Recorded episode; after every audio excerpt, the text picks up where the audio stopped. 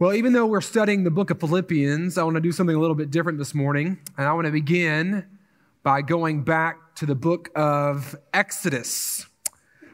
You know, we talk a lot about the story of the Exodus as a church because that story is so foundational to the larger story of the Bible.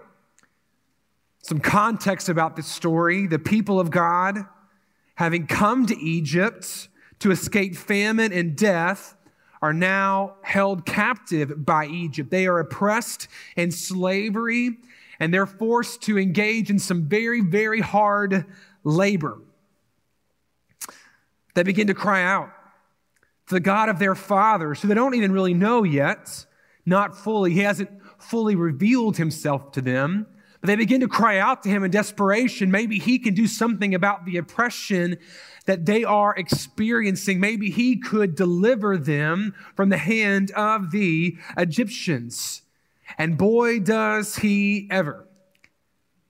He raises up this guy named Moses and his brother Aaron, whom he uniquely situated in Egypt to be able to get the ear of Pharaoh, to come before Pharaoh and demand the release of God's people. And when Pharaoh resists, God sends plague after plague after plague, directly challenging the deities of Egypt to show God's superior strength in Egypt's futility and resisting the desire and will of Almighty God. Ultimately, after all of these miraculous plagues, Pharaoh does agree to let the people of God leave, and they do. But it wasn't long after they left the city gates that Pharaoh begins to regret letting them go. How are they going to be able to build all these incredible things? Who's going to serve them? And despite losing his firstborn son, Pharaoh decides to go after these Israelite people again, sending his army to retake them and bring them back into Egypt.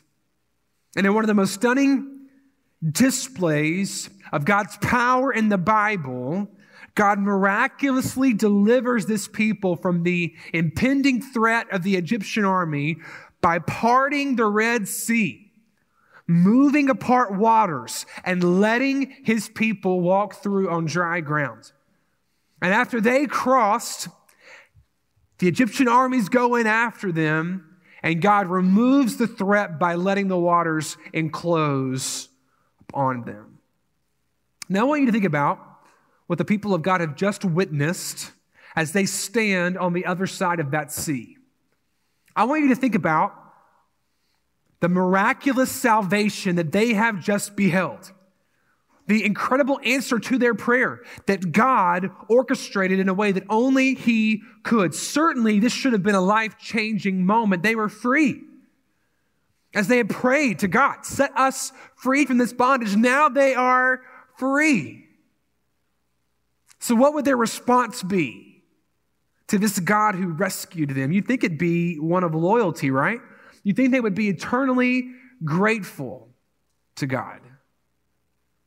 And if you think that, you'd be wrong because they were not. Look with me at Exodus chapter 16, verses 1 to 12. And remember, chapter 16 is just two chapters after the Red Sea moment. And one chapter after Moses pens a song of praise for God delivering this people. The next thing we encounter, chapter 16, here's what the word of God says They sent out from Elim, and all the congregation of the people of Israel came to the wilderness of Sin, which is between Elim and Sinai on the 15th day of the second month after they had departed from the land of Egypt. And the whole congregation of the people of Israel grumbled. They grumbled against Moses and Aaron in the wilderness. And the people of Israel said to them, Would that we had died by the hand of the Lord in Egypt. That's a big change. When we sat by the meat pots and ate bread to the full. For you have brought us out into the wilderness to kill us, this whole assembly, with hunger. Then the Lord said to Moses, Behold, I'm about to rain bread from heaven for you, and the people shall go out and gather a day's portions every day that I may test them, whether they will walk in my law or not. On the sixth day, when they prepare what they bring in, it will be twice as much as they gather daily. So Moses and Aaron said to all the people of Israel, At evening you shall know that it was the Lord who brought you out of the land of Egypt, and in the morning you shall see the glory of the Lord, because he has heard your grumbling against the Lord. For what are we that you would grumble against us? Moses said, When the Lord gives you in the evening meat to eat and in the morning bread to the full, because the Lord has heard your grumbling that you grumble against him. What are we? Your grumbling is not against us, but against the Lord. Then Moses said to Aaron, Say to the whole congregation of the people of Israel, Come near before the Lord, for he has heard your grumbling. And as soon as Aaron spoke to the whole congregation of the people of Israel, they looked toward the wilderness, and behold, the glory of the Lord appeared in the cloud. And the Lord said to Moses, I have heard the grumbling of the people of Israel.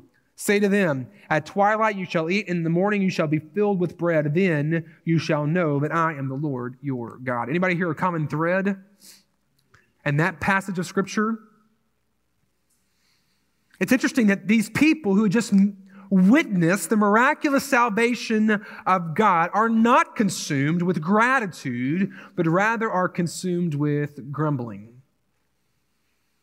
And immediately we notice something about this people that God had called to himself. This God, this people that God had been forming since his covenant with Abraham when he promised to make a nation that through all other nations, the world, or through that nation, all other nations would be blessed. In spite of everything that God had done for them, this people, in spite of everything that God had done on their behalf, and this is true throughout the entirety of the Old Testament, in spite of the covenant that God made with them, there was something deep within them that would not allow them to be the kind of people that God desired them to be. There was something deep within them that would not allow them to be the set apart people that God had desired them to be. You see, that was God's intention that they would be a light to a world in darkness, that blessing would come from them, that, that they would show forth to the rest of the world the blessing that could come from only worshiping the one true God. But the people of God continuously failed in this task. More often than not, they desired to be like everyone else rather than inspiring everyone else to be like them. They saw the other nations' idolatry as better than faithfulness to this God who had delivered them. And here's why. Because although God had set them free from Egyptian bondage, there was still a deeper bondage in their heart. They might not have been slaves to Egypt any longer, but they were still slaves to sin. And every demand that God placed upon them, demand of obedience, demand of holiness, led to a weight that they could not bear on their own. And so instead of gratitude, they grumbled, and their light grew dim. You see, a greater salvation was needed. A greater work of deliverance was needed. That wasn't just an outward act of deliverance, but an inward act of deliverance that would change their hearts. And praise the Lord. As we saw last week, Philippians 2 5 through 11 God gave us that work in the person of Jesus Christ. And Paul tells us today, in our next passage, Philippians 2 12 to 18, that because of the work of Christ, we can now be this people that God has always desired to bring to himself. We can now be this set apart people, a people who are light to a dark world. We can be the people of God, transformed by the work of Christ for the work of the gospel. It's possible now for us to be this set apart people. So let's read the challenge to the Philippian church that Paul's offer that Paul offers in Philippians 2 verses 12 to 18. Here's the word of God says. Therefore my beloved as you have always obeyed, so now, not only as in my presence, but much more in my absence. Work out your own salvation with fear and trembling. For it is God who works in you, both to will and to work for his good pleasure. Do all things without grumbling or disputing, that you may be blameless and innocent, children of God, without blemish, in the midst of a crooked and twisted generation, among whom you shine as lights in the world, holding fast to the word of life, so that in the day of Christ, I may be proud that I did not run in vain or labor in vain, even if I am to be poured out as a drink offering upon the sacrificial offering of your faith. I am glad and rejoice with you all. Likewise, you should also should be glad and rejoice with me. Now, as we read this passage, we are called by Paul to notice a distinct contrast between the Old Testament people of God and the New Testament people of God, the people of God on the other side of the work of Christ. In the Old Testament, God's people walked in rebellion when they thought he was not near. But this people are different. They're not just seeking to please man, they're even more obedient to God when Paul is not there than when he is there. In the Old Testament, God's people grumbled, as we saw in Exodus 16. And Paul wants us to make this connection here. In the Septuagint, which is the Greek translation of the Bible, the word grumbled there that we see in Philippians 2 is mentioned eight times in the Bible. Seven of them are in the story of the Exodus. And so Paul wants you to see that there's something different happening in, in the Philippian church that is different than the Old Testament people of God. They were characterized by grumbling. They were characterized by fighting. The Old Testament people of God were often the very crooked and twisted generation that God was trying to prevent from being present on the earth. But that was not true of the Philippian church. Something different has happened among them because of the work of Christ. Because of the better salvation that Jesus has offered, the people of God are now able to be the lights that God has called them to. As the church, friends, we are a new people. We have been given new hearts to be about this work of the gospel, and Paul is exhorting them, encouraging them to continue, to continue in obedience. Don't lose heart. Don't lose heart. Continue to be these lights to a dark world. Darkness is enclosing, enclosing on us. It's coming against us, but you stand firm. You shine brightly because the gospel is worth it. So Paul starts this passage with a command.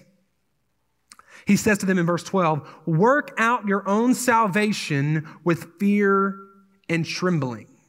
Now that sounds maybe a little confusing to some of us. Work out your salvation. But Jared, I thought God had already saved them. So, what does he mean here that they need to work out their own salvation? Are they participating in their salvation here or something else happening? Well, you're right in your understanding that God had already saved them. And we already see evidence of their salvation in our passage. Again, they were being obedient not just to please Paul, they were being obedient to please the Lord. As opposed to the Old Testament people of God, this people were obedient in Paul's absence, not just in his presence. And that's a natural. Jordan and I see this in our son, Jude. And we've been trying to teach him a lot of things lately, and one of those things is to not lie. And so, um, you know, we'll ask him about certain things at school? Like, for instance, did you have, a, did you have something sweet today? Because he wants something sweet when he gets home. And he'll say, No, Daddy, I didn't have anything sweet at school today. And I said, Well, that's interesting because my teacher told, your teacher told me that you did have something sweet today. Or I know that you had something sweet today. And he's like, Dad, how did you know? How did you, how did you find out? And I said, Son, I know everything.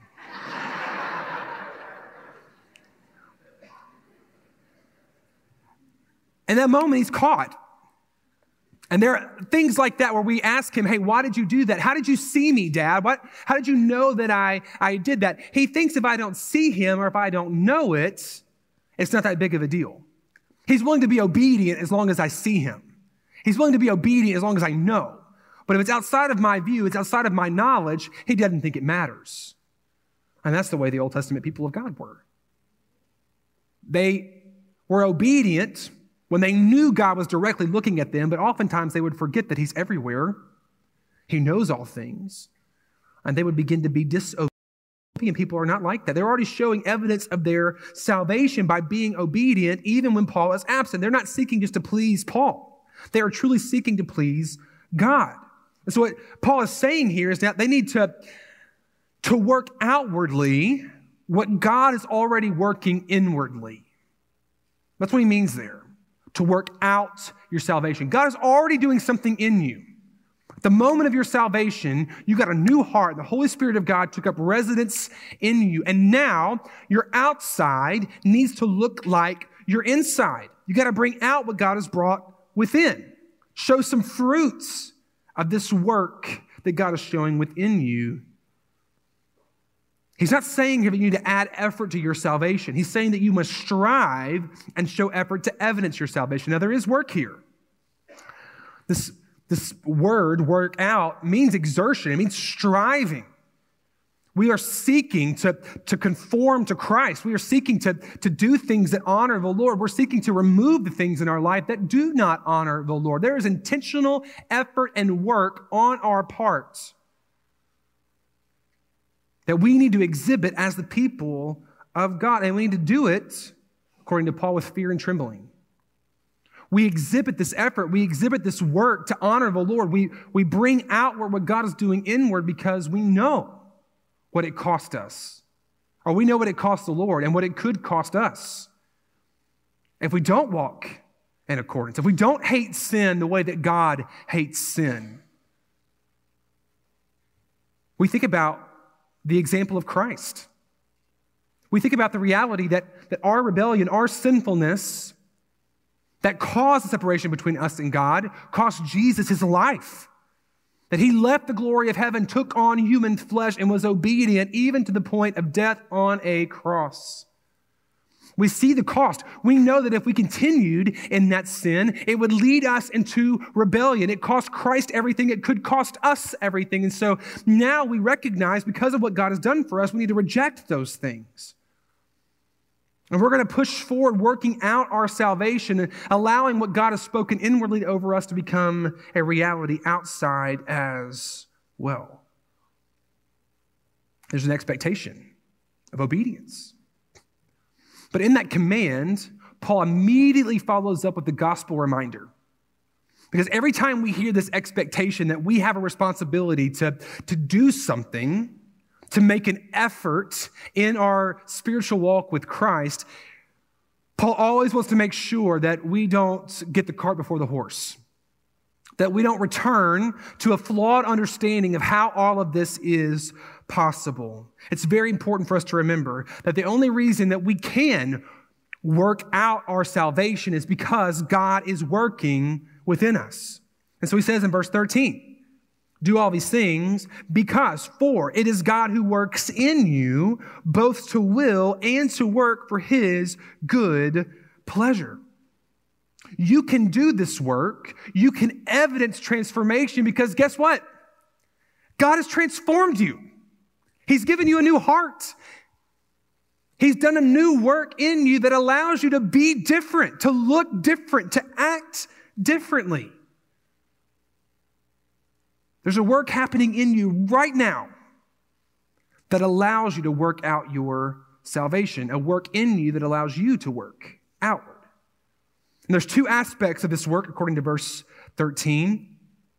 God works in you both to will and to work for his good pleasure. So there's no question here that outward obedience matters.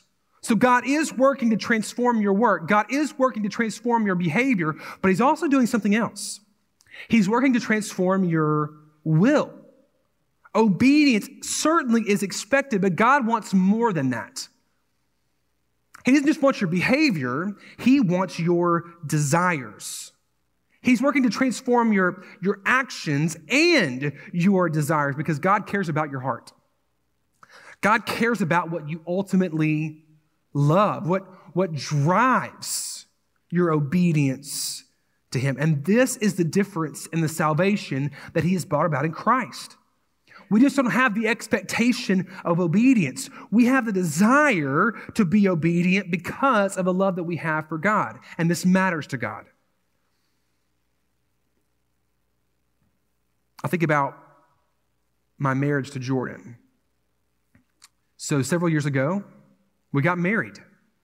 And that day, when we got married, my life changed forever. I was a different person. I'm no longer single. I can't look at other women the same way anymore. I can't pursue other women the way I may have pursued them before I married Jordan. There's something different about our relationship. And I made that commitment before God and a whole bunch of witnesses. And so today, I'm still in that covenant. I'm still in that commitment. And my guess is it matters to Jordan why I don't do those things. That I don't look at other women. I don't pursue other women. I don't love other women. I don't give them, you know, chocolates or flowers. I don't, you know, speak and, and send them, you know, nice little text messages. I don't do that to other women because of my commitment to her. My guess is she wouldn't want me not to do those things just because I have to. My guess is in her heart, she desires that I want to because my love for her is greater than any other person. And if that's true in an earthly relationship, how much more true is that supposed to be with us and the Lord?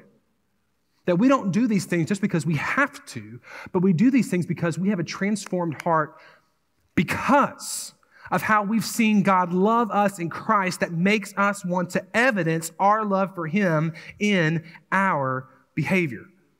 You've heard me say this before, and I firmly believe it's true, that 95, 95% of our problems as believers, of our struggles with sin, as we, we seek to work out our salvation, they have nothing to do with our knowledge of sin and everything to do with our desire for sin.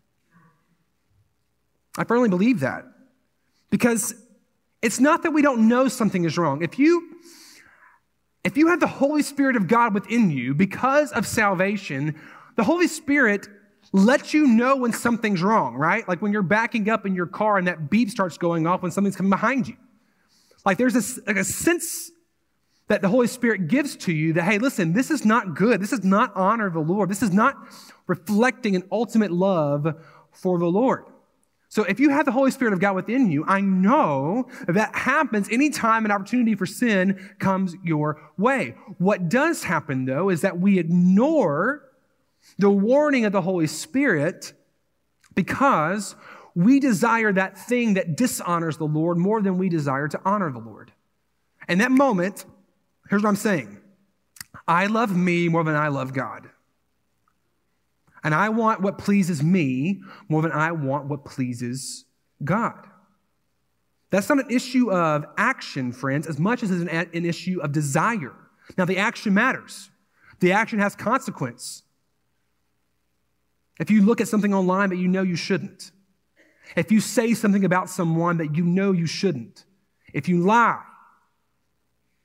if you steal, all those things have consequences. But the deeper issue is a heart that does not love the Lord more than it loves those things. And we have to be honest with ourselves. It's a warning. If there are, if there are things in your life, if there are habitual sins, patterns of sin in your life that you have constantly chosen to indulge more than resist for the glory of God, something is wrong. Something is wrong. Now, it could be that you have just dulled the voice of the Holy Spirit because you've chosen to reject his warnings over and over again. You need to repent this morning. But it could also be because you're like the people of God in the Old Testament and not the people of God in the New Testament. It could be that you don't have a transformed heart because you've never had a moment of salvation. Here's the reality, guys.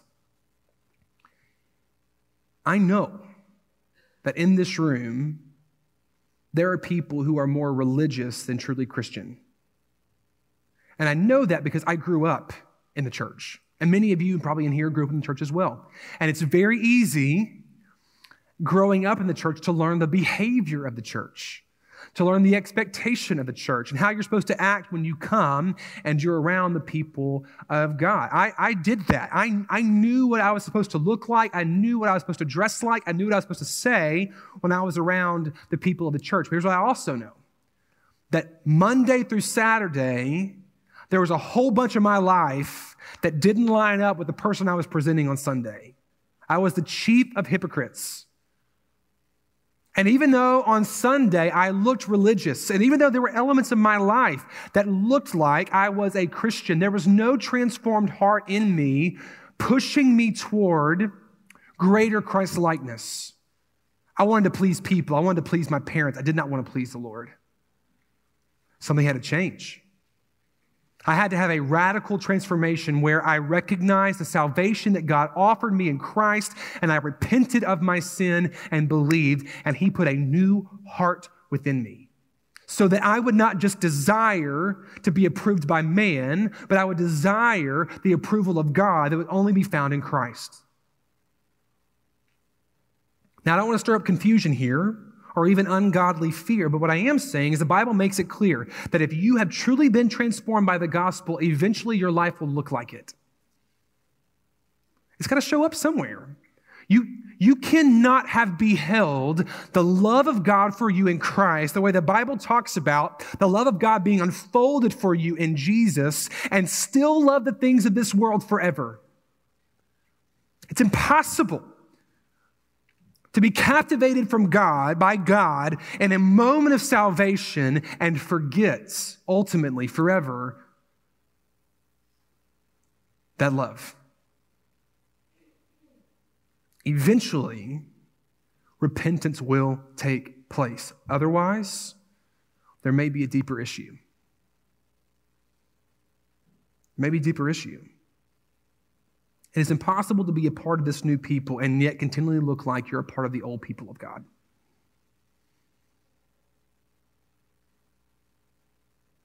It doesn't mean that you won't have moments, even as it's part of the new people of God, where you kind of stumble back in, but ultimately, is there a desire to work out what God is working in you? If not, you have to ask the question if God is working at all that there's something missing. And then Paul revisits the example of the Old Testament people to kind of give some evidence, to, to ask some questions of you. How do I know? Well, are you a grumbler? Or are you grateful? Are you a fighter, a divider, or are you a uniter? Do you strive for blamelessness to be approved by God, or do you strive to be approved by man? Are you trying to become more like Jesus? Or are you trying to become more like the world? Are you holding fast to the word of life? Or are you holding fast to something else?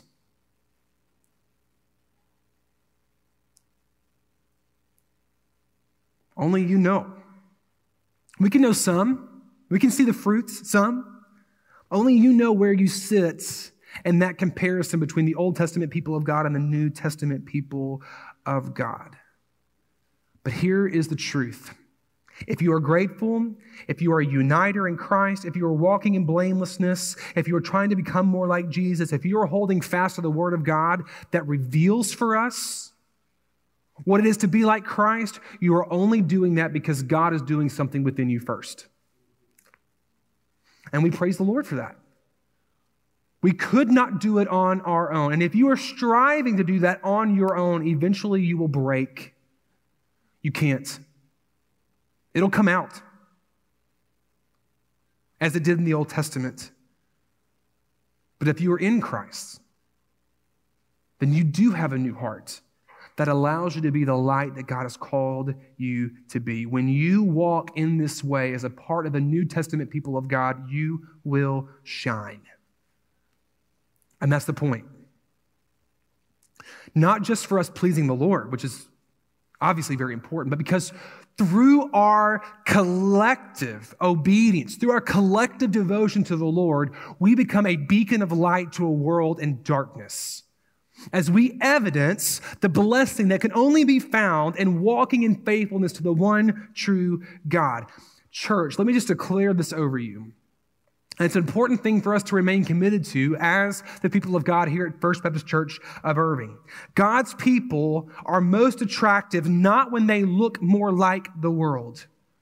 We are most attractive to the world when we look radically different from the world. We are most attractive. We are functioning most in the design that God has designed us with when we are set apart. The world does not need us to be familiar, it needs us to be different. And that's a challenging thing for us as the American church. There are a lot of churches that try to diminish the difference between those of us who are in Christ and those of us who are out of, outside of Christ, who try to diminish the uncomfortableness of the gospel. But, friends, the gospel is uncomfortable, right?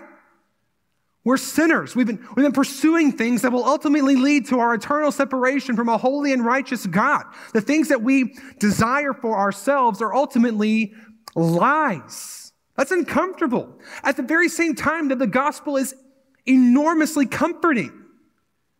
Because in the midst of that discomfort, we recognize that God has made a way where there was no way before, that, that there is hope in the midst of our hopelessness and is turning away from the things of this world and toward the things that honor God.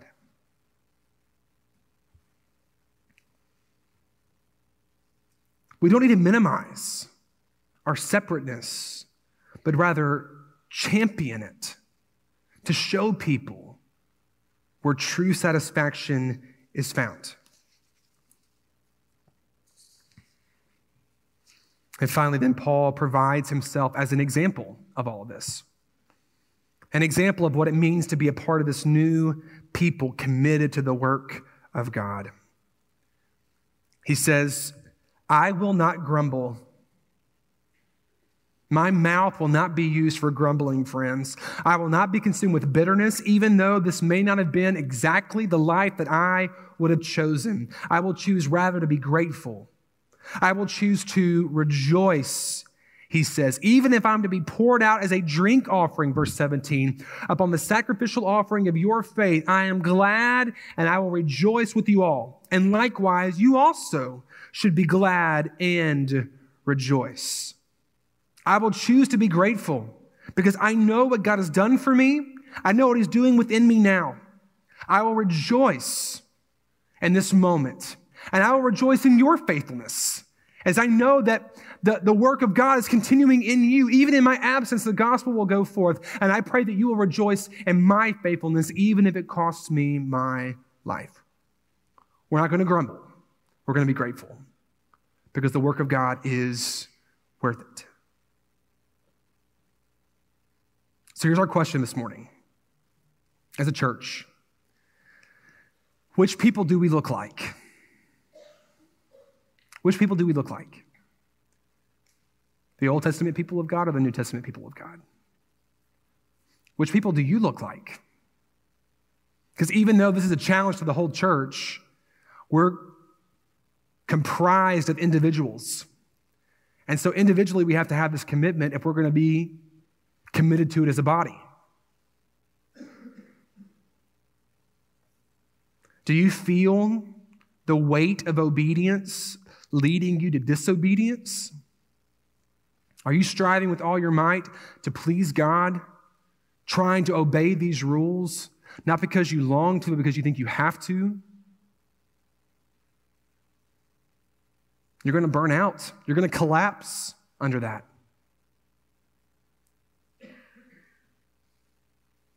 Come to Jesus. His yoke is easy and his burden is light.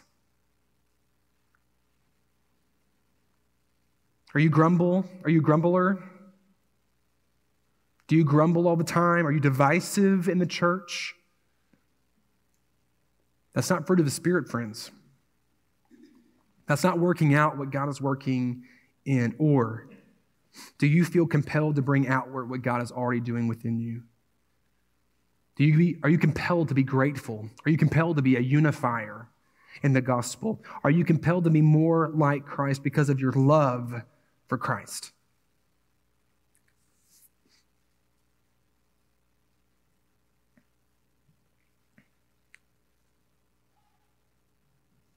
As the people of God at First Baptist Church of Irving, let's strive with everything we have to be this kind of new people, a transformed people. Let's never lose sight of the miraculous salvation that God has given us in Jesus. And then let's commit to work out what God has worked in. Let's put the effort in, guys. Let's, let's think about sin the way God thinks about sin. Let's walk in community and let's strive, being devoted to the word of life, to be more like Jesus. Let's make the effort.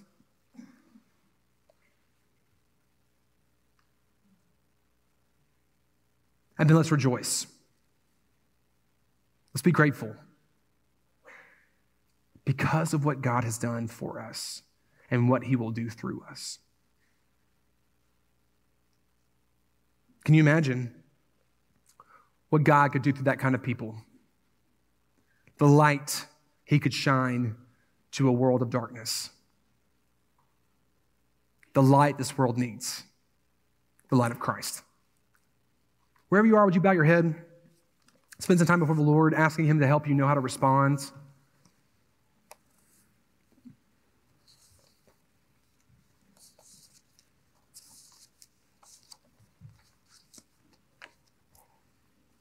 Do you know Jesus? Have you repented and believed in Christ? Is there a desire, a love in your heart for God?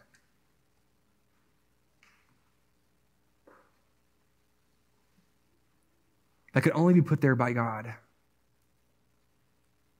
If not, all that today would be the day where you would confess with your mouth that Jesus Christ is Lord and believe in your heart that God raised him from the dead so you can be saved, transformed, part of this new people.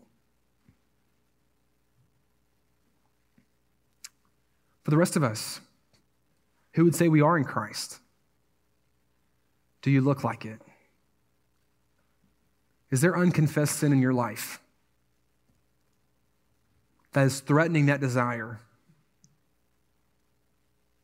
That you've chosen over and over again, even though you know it dishonors the Lord. I'm going to ask that you come up here, maybe get some people to pray over you. We'll have some pastors and ministers here in the front. We'll pray over you.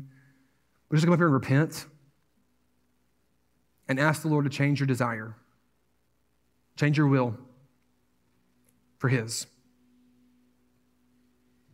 That He would give you the strength the power of the gospel to choose what honors him. And you're going to commit to work it out. To honor him, not in your own strength, not for your glory, but for his.